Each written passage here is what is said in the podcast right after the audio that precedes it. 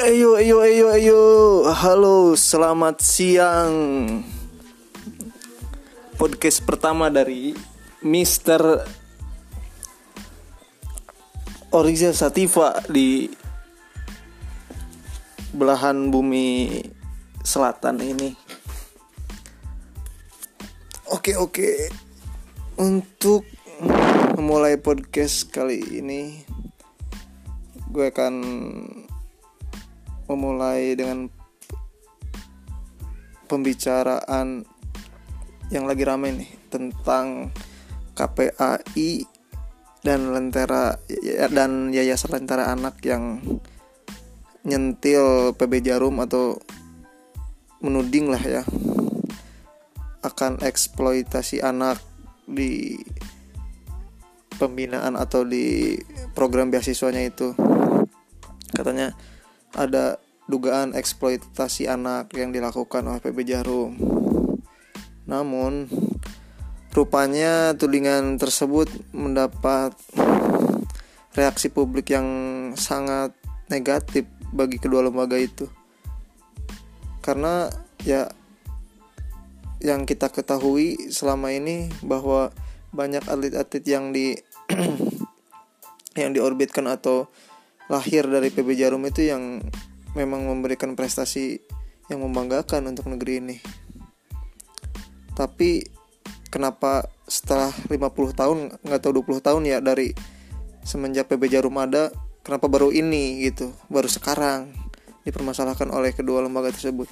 Ya pantas saja masyarakat kebanyakan tidak terima dan sekarang masih menjadi trending di, di Twitter, di mungkin nggak tahu di Instagram, nggak tahu. Yang saya lihat atau yang saya ikutin tuh di Twitter masih banyak yang menghujat balik K P A I dan Lentera Anak dan, dan Yayasan Lentera Anak. Entah apa maksud mereka, mungkin charper atau pansos, nggak tahu ya. Zaman sekarang pansos dengan cara apapun. Ya kalaupun pansos buat apa sih ininya, apa faedahnya atau untungnya buat mereka apa gitu. Malah semakin apa semakin me- memberi stigma jelek aja kepada mereka. Udah mah mereka kan enggak enggak tahu nih apa yang udah, maksudnya masyarakat tuh belum tahu sebenarnya K P A I itu tugasnya apa aja, terus apa yang udah dihasilkan gitu kan. Belum pernah terpublikasi sebelumnya. Mungkin udah, maksudnya maksudnya adalah publikasi, tapi kan nggak sebegitu ramainya gitu kan, orang-orang tahu. Karena banyak banyak yang berasumsi kenapa nggak urusin orang-orang yang, maksudnya anak-anak kecil yang di kolong jembatan, yang di lampu merah, yang ngamen, yang ngemis gitu kan, yang disuruh sama orang tuanya. Itu kan bentuk eksploitasi yang sangat-sangat real gitu. Bahkan gue sendiri kalau lagi di kota gitu kan, kalau lagi di persimpangan, terutama kalau pas di bagian depan dekat lampu gitu kan, suka ada tuh yang yang ya nyanyi-nyanyi gak jelas lah, ibaratnya kita sebut aja ngamen gitu. Emang iya gitu, emang mereka seperti ada yang nyuruh gitu, template banget gitu.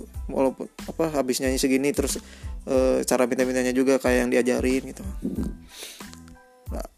Masih banyak loh, apalagi di kota-kota gede dan di ibu kota sendiri ya masih banyak orang-orang yang kayak gitu. Anak-anak yang butuh perhatian mereka, bukan ke, maksudnya bukan lompat ke hal yang harusnya ya bisa didiskusikan lah, bisa di, bisa lebih berdialog lagi nih orang-orang K P A I sama P B Djarum gimana baiknya. Ya sama seperti kemarin tuh kasus yang K P I sama sama netizen yang, maksudnya khususnya netizen yang uh, pengguna dan penikmat Netflix serta konten YouTube gitu kan. Mereka seakan, wah rumah kami sedang diganggu sama orang-orang kolot. Ya emang iya, kelihatannya K P I itu, ini maksudnya uh, melebar dulu ya ke masalah K P I itu. K P I seperti semacam gak ada, gak ada kerjaan atau apa gitu. Ya sama sama sebelas dua belas sama ini nih, sama K P A I. balik lagi ke obrolan yang tadi, karena emang benar ada juga tuh yang komen, e, kenapa sih e, e, urusan ibaratnya kan anak kecil kan punya cita-cita ini ya, jadi pengen jadi pengen pemain bulu tangkis gitu, terus kan dia dia audisi ikut audisi ke ke kota yang lagi ngadain audisi kan butuh perjuangan juga, karena ada niat juga kan, nggak mungkin dipaksa sama orang tuanya jauh-jauh gitu kan. Ya mungkin ada lah sebagian, ya kan, kamu nih kamu jadi ini aja, tapi kan setelah dia apa menikmati prosesnya kan mungkin dia juga, oh ya udah emang emang aku tuh emang inilah minat gitu, jadi pemain bulu tangkis kan, siapa tahu kayak gitu. Nggak semuanya dipaksa harus, dan ya kalaupun dipaksa harus mau kan mungkin di tengah jalan orang tuanya juga nyadar, terus si anaknya juga berhenti kan, berhenti dengan sendirinya. Ya bedalah sama dieksploitasi yang seperti minta-minta itu apa di lampu merah, sangat beda sekali gitu kan. Terus juga kalaupun masalah beasiswa ini disebut eksploitasi, kenapa e, acara-acara yang yang melibatkan anak kecil ini, pada khususnya kayak ajang-ajang pencarian kayak Indonesian Idol gitu kan, Voice Kids apa sih bla bla bla gitu kan, yang kayak gitu, mereka kan yang ditampilkan kan anak kecil. Bukan masalah ditampilkannya, tapi kita lihat aja nih e, materi atau lagu-lagu yang dibawakan sama anak-anak itu kan kebanyakan materi-materi dewasa tentang cinta yang yang secara umum tuh mereka belum sampai gitu ke tahap itu, belum merasakan ya cinta-cintaan atau apa asmara-asmara kayak gitu. Ya selama itu ada beberapa tahun kan ada K P I kemana gitu. Belum lagi yang soal kemarin-kemarin nih, lagi tahun politik ada juga kan yang ke capture tuh, banyak yang bawa anak kecil ke apa ke tengah rimunan masa yang lagi kampanye. Banyak juga itu dipakein baju-baju partai atau slogan ya moto-moto kayak gitulah buat kampanye, banyak juga itu. Terus sebelumnya yang buat demo bawa-bawa anak kecil, banyak juga itu yang ke capture. Tapi kita kan nggak nggak lihat seheboh ini gitu, K P A I kayak yang ngotot banget. Ya entah apa yang ada dalam benak orang-orang itu, kita kan nggak tahu nih di atasnya kayak gimana gitu kan. Ya di era keterbukaan kayak ini kayak gini juga semua bisa tahu dengan cepat, terus bisa nanggapinya juga, juga dengan cepat.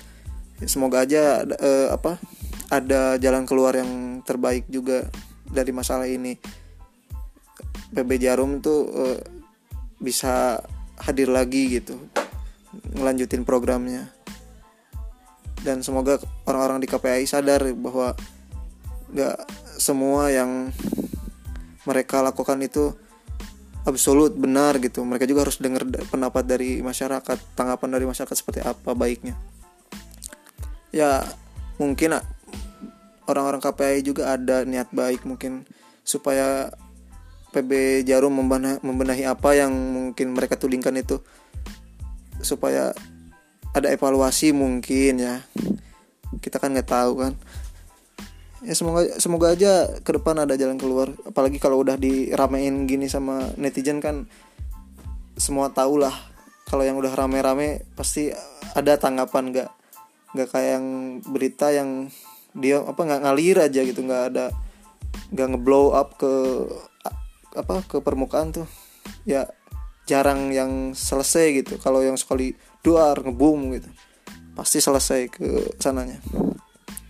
Udah di eh, apa di kesempatan yang pertama ini gue mau nyoba mau nyoba share satu isu aja, itu yang yang lagi panas akhir-akhir ini. Mungkin dari kemarin kalau nggak salah gue dapat berita yang kayak gitu, dari semalam. Gue undur diri dan selamat siang.